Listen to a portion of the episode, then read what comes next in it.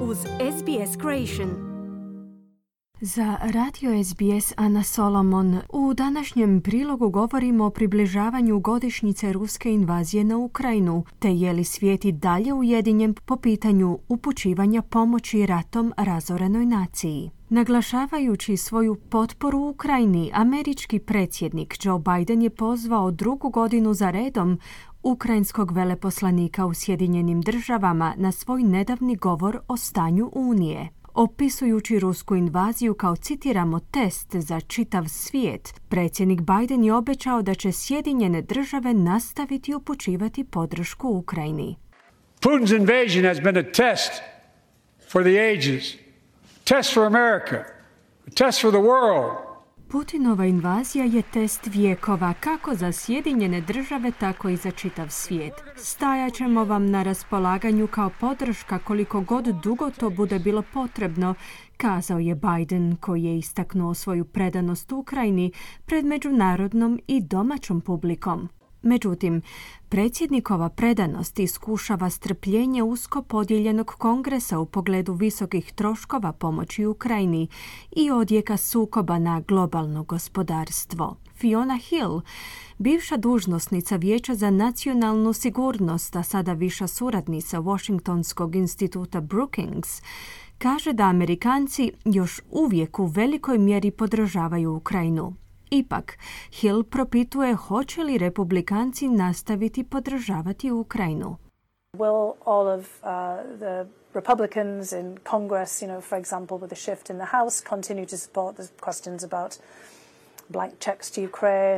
Hoće li svi republikanci u kongresu primjerice kada nastupi promjena nastaviti podržavati pitanja o bjanko čekovima za Ukrajinu i treba li novac američkih poreznih obveznika upućivati Ukrajincima u njihovim naporima u borbama protiv Rusa? Za sada još uvijek postoji prilično velika podrška javnosti, zaključila Hill. Prije godinu dana Rusija je nagomilavala vojnu snagu pripremajući se za invaziju na Ukrajinu. Tada su mnogi ljudi na zapadu, uključujući i one u glavnom gradu Ukrajine Kijevu, sumnjali da će ruski predsjednik Vladimir Putin ostvariti te namjere. So many assumptions that we've had about this conflict, about ourselves, about Russia, but the, the Russians have had have been challenged. Toliko pretpostavki koje smo imali u ovom sukobu o sebi, o Rusiji, koje su u Rusiji imali, jeste dovedeno u pitanje, prokomentirala je Hill. 12 mjeseci nakon toga Kijev je i dalje neosvojena utvrda, a Ukrajina je uz pomoć Saveza predvođenim SAD-om, koji ju je opremio tenkovima i naprednim sustavima protuzračne obrane, premašila i vlastita očekivanja. Prema mišljenju umirovljenog poručnika američke vojske pukovnika Aleksa Windmana, isporuka te opreme imat će veliki utjecaj na oblik sukoba. Windman, inače bivši direktor Vijeća za nacionalnu sigurnost, smatra da će Ukrajinci, ako pomoć stigne na vrijeme, uspjeti zadržati rusku ofenzivu.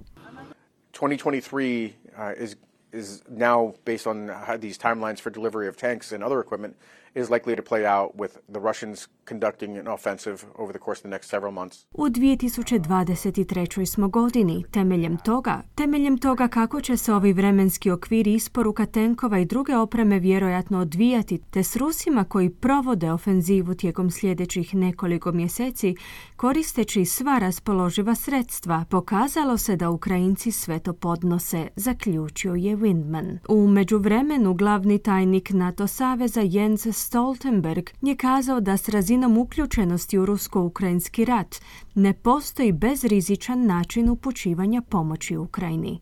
Some worry that um, our support to Ukraine risks triggering escalation. Neki strahuju da bi naša podrška Ukrajini mogla izazvati eskalaciju sukoba. Da vam budem jasan, nema bezrizičnih opcija. Ali najveći rizik je rizik od Putinove pobjede. Ako Putin pobjedi u Ukrajini, on će i drugim autoritarnim vođama odaslati poruku da mogu upotrijebiti silu da dobiju ono što žele. To će učiniti svijet opasnijim mjestom, a nas ranjivijima, istaknuo je Stoltenberg, koji je svoje komentare uputio na konferenciju o sigurnosti koja se održala u njemačkom gradu Minhenu. Tijekom rasprave na spomenutoj konferenciji, finski predsjednik e, Sauli Ninisto je još jednom naglasio želju za ulaskom njegove zemlje u NATO, istovremeno s ulaskom Švedske, a što je odluka koja sada počiva na Turskoj. Little by little they have increased uh, in expressing that they might ratify Finland uh, and just Finland. Malo pomalo u Turskoj sve učestalije daju naslutiti da žele ratificirati samo Finsku. Čak smo i mi čuli neke komentare vezane za to, ako je Finska voljna na ovu vrstu odvajanja. Ipak, naš odgovor je vrlo jasan. Izrazili smo svoju volju zajedno sa Švedskom i nećemo prihvatiti bilo kakvo odvajanje, naglasio je Ninisto. Ako želi ostvariti bilo kakav razvoj normalnih odnosa sa Zapadom, Estonska premijerka inzistira na tome da Rusija po okončanju rata u Ukrajini mora biti izvedena pred lice pravde za ratne zločine, kao i za svoju odluku da izvrši invaziju na susjednu zemlju. Kaja Kalas, čija je mala baltička zemlja najveći pružatelj vojne pomoći Ukrajini po glavi stanovnika, kaže da sukob ne može završiti mirovnim sporazumom koji dijeli zemlju, te koji ne poziva Moskvu na odgovornost. What we have to do is to completely discredit aggression. That aggression can't have, you know,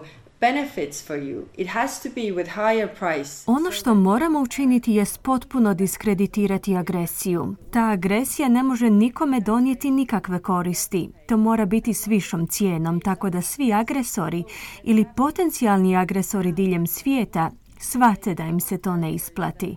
Sve dok se agresija isplati uslijed čega posezaju za mirovnim sporazumima, nakon što su zauzeli više teritorija od veličine Austrije i drugih manjih zemalja spojenih u jednu cjelinu, to im može dati do znanja da mogu takvo što ponoviti, pojašnjava Kalas, koja je uputila svoje komentare dan nakon što je američka potpredsjednica Kamala Harris izjavila da su Sjedinjene države utvrdile da je Rusija počinila zločine protiv čovječnosti u Ukrajini i da treba biti pozvana na odgovornost. The United States has formally determined that Russia has committed crimes Sjedinjene države su službeno utvrdile da je Rusija počinila zločine protiv čovječnosti.